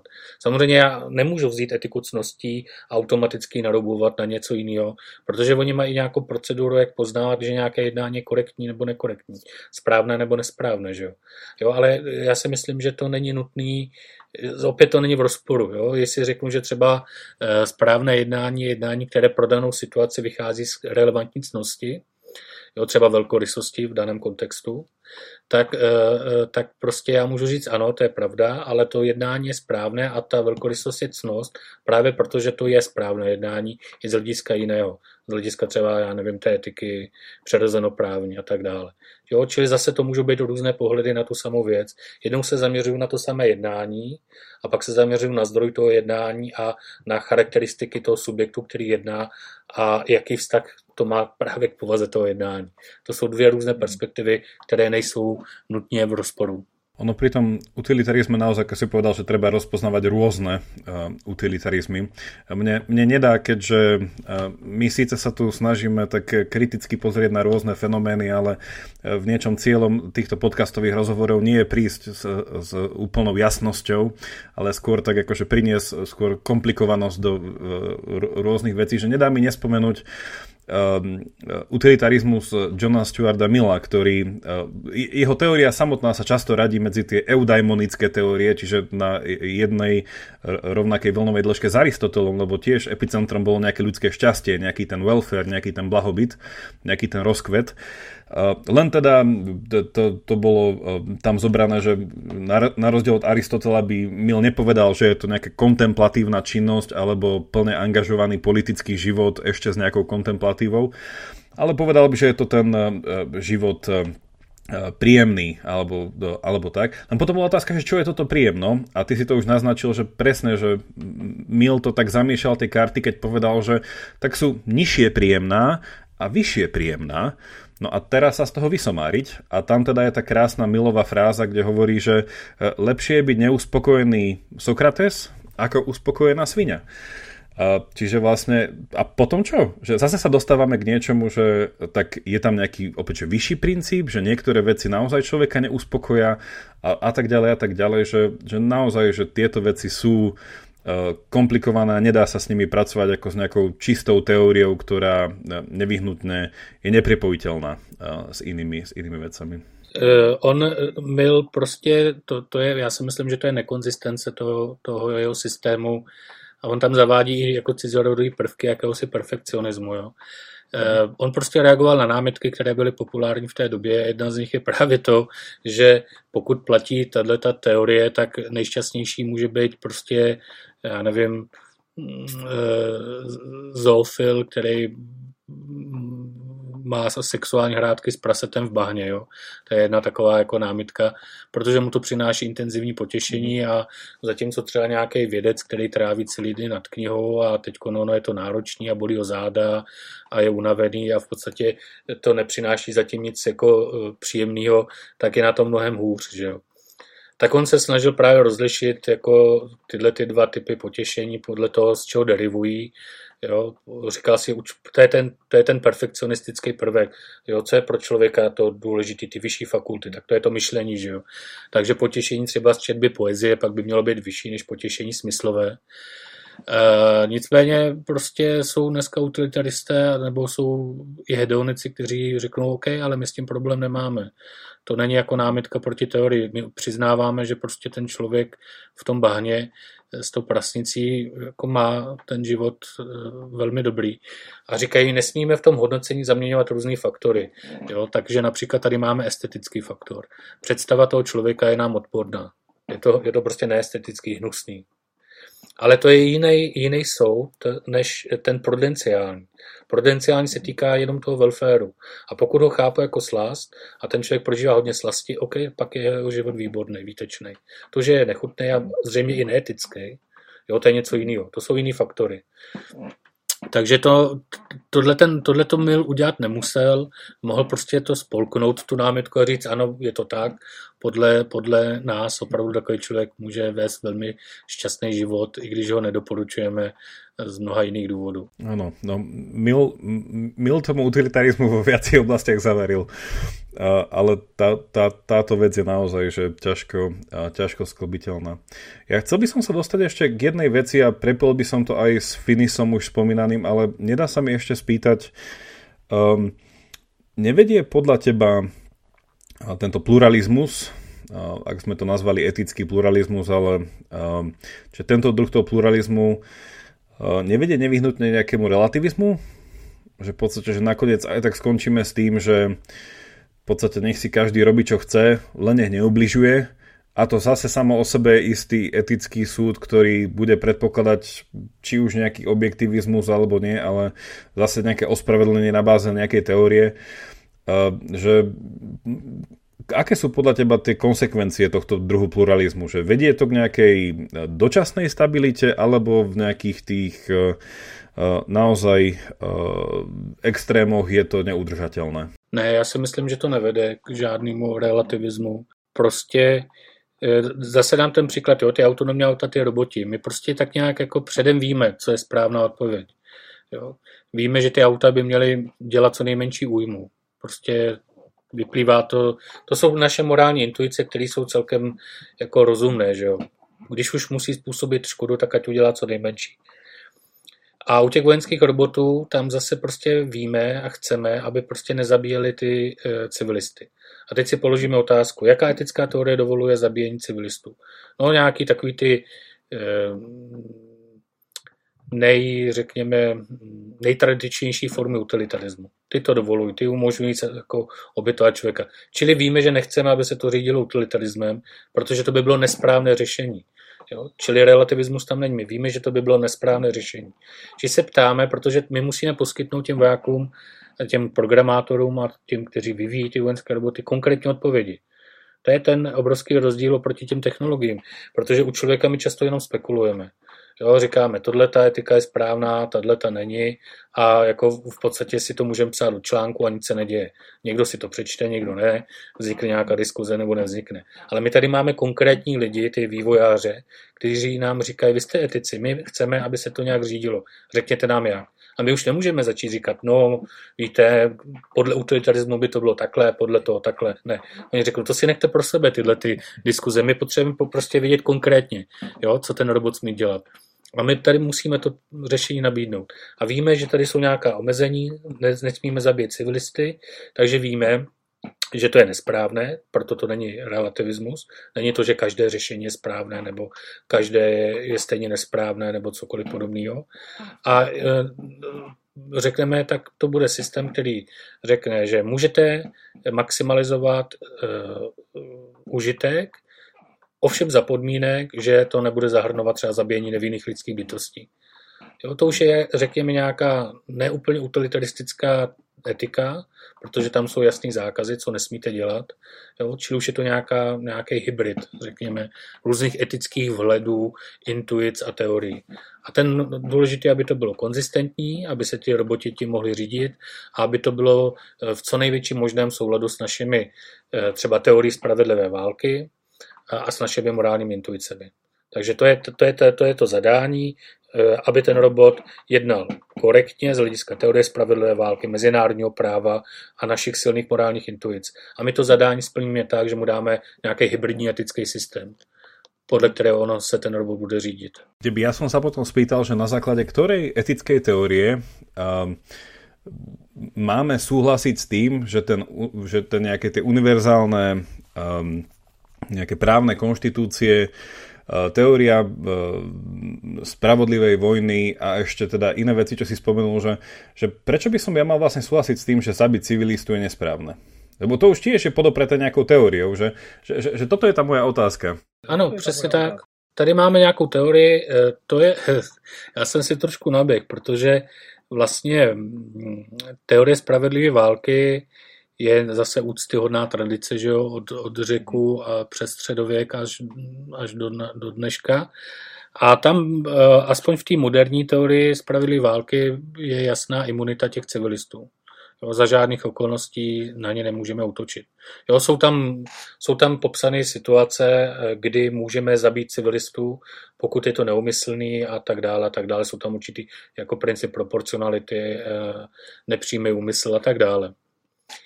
Jenže pak, jako myslím, že to v roce 2012, myslím, to bylo Jeff McMahon, to je velice známý americký filozof, který teď působí v Oxfordu, publikoval knížku o etice války a vlastně úplně tohle nabořil, protože prostě přines spoustu dobrých argumentů pro to, že v některých situacích můžeme zabíjet civilisty.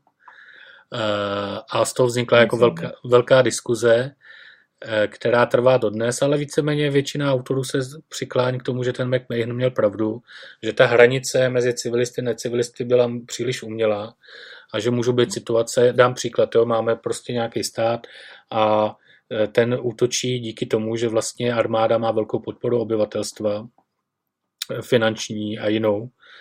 A, a kdyby ji neměla, tak by prostě nemohla útočit, nebo nemohla by útočit tak efektivně. Čili e, za tu odpovědnost za ten válečný akt, ta se přenáší do určité míry na ty civilisty. Takže i oni můžou být prostě za určitých podmínek e, legitimním objektem letálního útoku.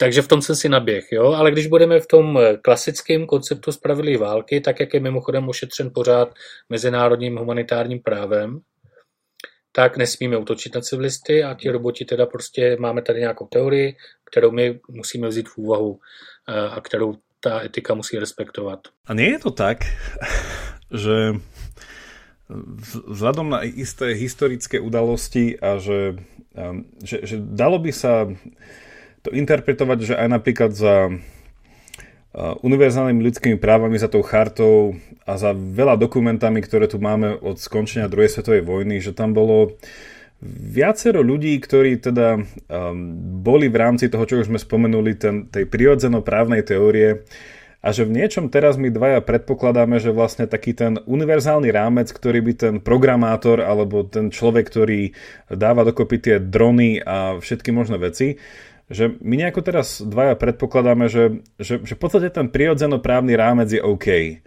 Lebo však sú autory teda jasne pomenovateľní, ktorí boli aj za uh, univerzálnymi, uh, za, za vlastne tou chartou. Um, a v podstate v niečom sú to opäť, že um, jasne vystopovateľné ako keby teórie.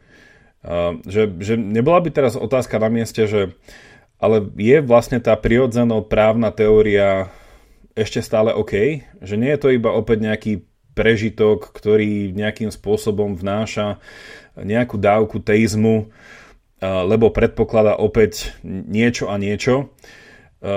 Ne, nevedel by sa toto niekto iný napadnúť? Že, že celá napríklad, že idea univerzálnych ľudských práv podstate je nejaký derivát, hej, niečo takého, že kedysi bolo nejaké imago dei a tak ďalej a tak ďalej. Len teda tým, ako by Nietzsche povedal, že uh, o tom nerozprávame, tak si ľudia neuvedomili, že uh, ústami toho blázna, že prišiel som príliš skoro. Ľudia si ešte neuvedomili, čo to plne znamená zabiť Boha. Že je to síce fajn, že si stále hovoríme, že tak umyselne zabiť nevinného, ktorý teda, ak je jasne odlišiteľný od civilistu, asi je to zlé, ale toto celé stále funguje v kontexte nejakého prirodzenoprávneho rámca, ktorý istú dobu bol veľmi blízko nejakému kresťanskému rámcu a tak ďalej a tak ďalej.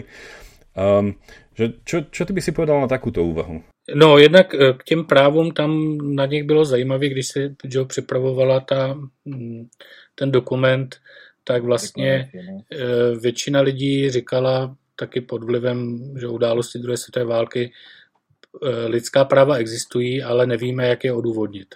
Jo, že eh, to vzpomíná třeba Jacques Maritain, který tam byl za francouze, eh, že prostě jakmile se začalo zdůvodňovat, co to jsou a proč je máme, tak okamžitě na obrovský nesouhlas. A tak se řeklo, dobře, tak to nechme být, prostě to bereme, můžeme to brát jako nějakou jako důležitý nástroj, pragmaticky. Ty, ty, ty práva má nějakou roli důležitou a i když se neschodneme na to, proč práva máme, tak je lepší je mít, než je prostě nemít. Že? Ale s tím přirozeноprávním přístupem je pravda, že to je samozřejmě teorie, která je svázaná s katolickou filozofií. A uh, i John Finnis je katolík a mnozí jako zastánci, říká se teď neoklasická teorie přirozeného práva. Nicméně uh, tak v té podobě, jakou tomu dal Finnis a ty další autoři, tam není nic teistického. Tam prostě naopak uh, ona je takzvaně welfaristická. Eh, v tom je totožná, nebo se podobá utilitarismu. To znamená, jádrem toho je ten dobrý život toho člověka, welfare. Akorát, že ho interpretují trošku jinak než ti utilitariáni. Uh, takže myslím si, že to je dobrá teorie, která má hodně co nabídnout. Nicméně ti hlavní autoři, zastánci té teorie, dělají všechno pro to, aby ji zkompromitovali. Mám na mysli hlavně to, že vlastně uh,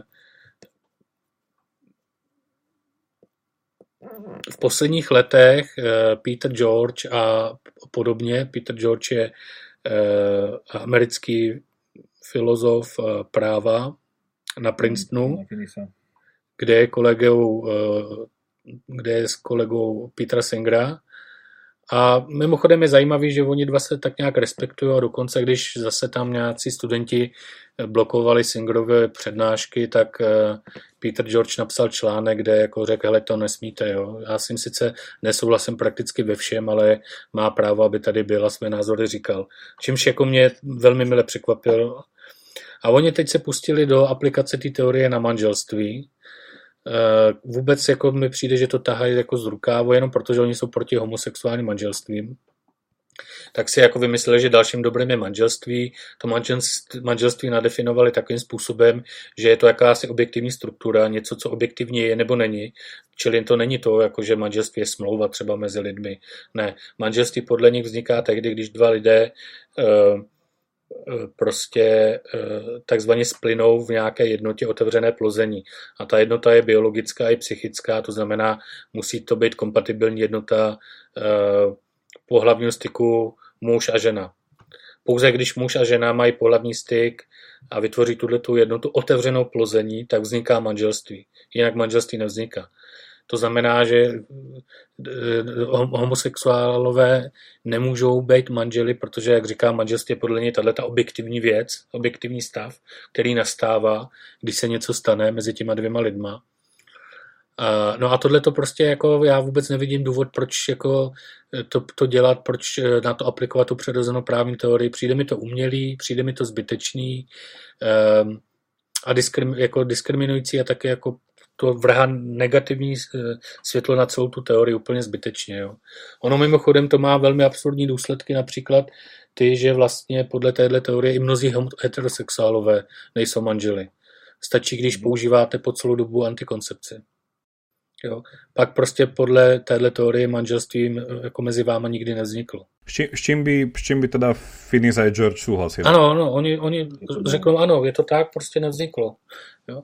Takže jako já trošku eh, ironicky říkám, mám se ptát, pokud jsem zastánce téhle teorie svých přátel, jste skutečně manželé? Měli jste pohlavní styk vaginálního typu, který byl otevřený plozadí, nebo neměli? Protože pokud ne, tak nejste manželé, že jo? My sme teda, ja to len chcem explicitne povedať, že ty si párkrát už spomenal pri Finisovi a tej, pri tejto jeho prirodzenoprávnej teórii. Teda ja tam ešte poviem, že ono je opäť, že ako utilitarizmus aj tých prirodzenoprávnych je viacej teórií. Ja s, s, s mojimi priateľmi niektorými e, máme tiež taký rozpor, že ja sa skôr nachádzam v tom nefinisovskom kempe prirodzenoprávnej teórie ale teda, že on teda Finis e, má tú svojskú teóriu v tej knižke e, Morálne absolúta, ak sa nemýlim, ju prvýkrát uviedol teda, že tých, neviem, či ich bolo 7 od začiatku, ale to je také biblické, neviem, asi ich bolo 6 a potom neviem, či dodal 7. Čiže on čo to nazval, teda hovoríme o tom, že, že, že základné dobrá. Hej, v niečom, že to sú tie veci, ktoré uh, ľudský život nejako orientujú na ten welfare. Uh, že my už sme ich povedali, ja ich môžem iba zopakovať, že sú že život, poznanie, hra, estetická skúsenosť, priateľstvo, eh, praktická rozumnosť a náboženstvo alebo náboženská skúsenosť. Eh, on medzi ne pridal to manželstvo, alebo či to nejako derivoval vlastne z týchto, že je to nejaká podnož niečoho, že manželstvo je podnož priateľstva? To tam přidali jako základní dobro právě jako v reakci na, ten, na tu diskuzi o sňacích homosexuálů a e, mně to nedává moc dobrý smysl, proč by takto definované manželství mělo být tím důležitým faktorem určujícím kontury našeho dobrého života. Jo, protože čistě empiricky lidi můžou e, mít jakékoliv typy vztahů e, sexuálních, a které evidentně přispívají k tomu, že jejich život je dobrý a týká se to homosexuálů stejně jako heterosexuálů a tvrdí, že pouze jenom tehdy, když to je vaginální Eh, koitus eh, bez pilulky, tak to je opravdové dobro, to už je opravdu jako zahranou nějaké rozumnosti. S tím se těžko dá stotožnit. Ale ono to opravdu je uměle do té teorie vložený. Ta teorie to vůbec nemusí používat. Eh, můžeme zastávat přirozenou teorii a současně třeba eh, bojovat za práva homosexuálů, aby mohli mít eh, manželství. Ono v podstate vznikla aj taká knižka, ono vlastne nenapísalo Finis, ale Robbie George. Teda Robbie George mu dal iba taký punc, ale jeho študenti z Princetonu, ono je to aj do slovenčín preložené, čo je to manželstvo, kde je presne toto, o čom hovoríme, je to tam, je to tam vysvetlené. Um, že, čo by si povedal, sa mi zdá, že asi námietka by bola taká, že uh, že, že tá podmienka tej otvorenosti životu, čo teda, že to manželstvo uh, v rámci tejto teórie definuje, um, že presne v niečom tá uh, antikoncepcia, že vlastne tento, že, že to základné dobro života, že mi to príde, že protirečí proti tomu. Že ak niekto v podstate, že chce tento vzťah spraviť neplodným, tak tým pádom ide proti tomu dobru toho, teda základnému dobru toho života. Nie, nie, nie ta, toto ta jejich logika? Ne, já myslím, že ne, ne, ne. To, to, to oni vědí, že to je chybná strategie, právě proto tam vložili to dobro, eh, manželství. Hmm. Protože jednak, aby se vyrovnal, vy, vyrovnali s tou námitkou vyvozování norem z faktů, tak prostě oni potřebovali, protože obecná dobra podle Finisa a celé té teorie eh, jsou zároveň hodnotami. To znamená, tam jako nevyvozujeme normy z čistých faktů, ale to už je prostoupený nějakou hodnotou, že jo? Eh, ve smyslu, že nám to poskytuje dobré důvody k jednání. A to manželství teda tam dali právě proto, aby mohli říct, no vidíte, a z toho vyplývá, že nemůžete používat antikoncepci například, protože eh, je to v rozporu s tím nezákladním dobrem, nebo nemůžete eh, prostě mít formy sexu, které nejsou vaginální, pokud teda něco dovoluje jako formu předehry, ale, ale zajímavé je, že prostě tyhle, ty, tyhle ty nekojtální aktivity jsou podle nich přípustné pouze jako předehra k tomu kojtu. To znamená, kdyby to ty manžele dělali jen tak, pro, protože je jim to příjemný, ale nedošlo až k tomu kojtu, anebo došlo k orgazmu jiným způsobem, tak už je to prostě nepřípustný. Že jo? Toto som nejak trochu prekvapený, lebo ja som vždy chápal Finisa a teda tú jeho školu, že práve, že oni držia celkom veľký teda ten, ten rozdiel medzi faktami a hodnotami, že preto ja som sa vždycky trošku nachádzal v tej opačnej e, škole, ktorá videla vlastne možnosť odvodiť, e, i keď so všetkými Humeovými námietkami, ale že existuje teda nejaká, nejaká derivácia z faktov na hodnoty a späť, že, že to mi prišiel Fini, že ono je to skôr také naopak, že oni um, majú nejaké tie hodnoty a potom to vlastne, že napasúvávajú do toho faktického sveta, ale v princípe mi to prišlo skôr taký, taký nejaký uh, kognitivizmus. Ale to je asi potom niekedy, uh, asi už, špe- už zachádzame do veľkých špecifík, čo uh, naši poslucháči môžu alebo nemusia oceniť.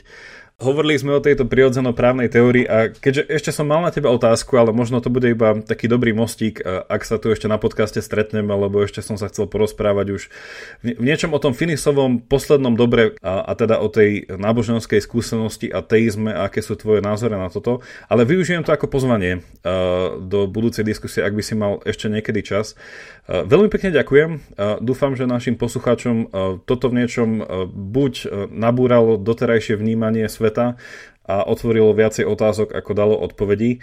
Uh, takže ešte raz pekne ďakujem, no a verím na skore počutie. Díky za pozvanie. Všetko dobré. Ahoj. Ahoj. Toľko na dnes a vďaka za počúvanie. Ak máte ohľadom dnešnej dávky nejaký koment alebo otázku, napíšte mi cez naše sociálne siete alebo e-mailom na jakub zavináč pravidelnadavka.sk. Ak sa vám dnešná dávka páčila, podporte našu tvorbu jednorazovo, trvalým príkazom alebo cez Patreon a všetko info je na pravidelnadavka.sk. Teším sa na vás na budúce, buďte zvedochtiví a nech vám to myslí.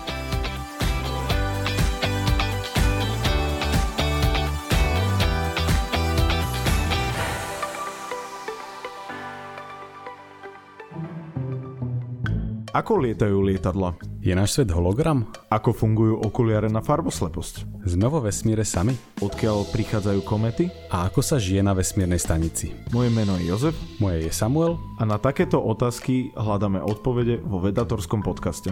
ktorý vychádza pravidelne každý týždeň v útorok. Nájdete ho na všetkých podcastových aplikáciách. A na stránkach denníka Sme.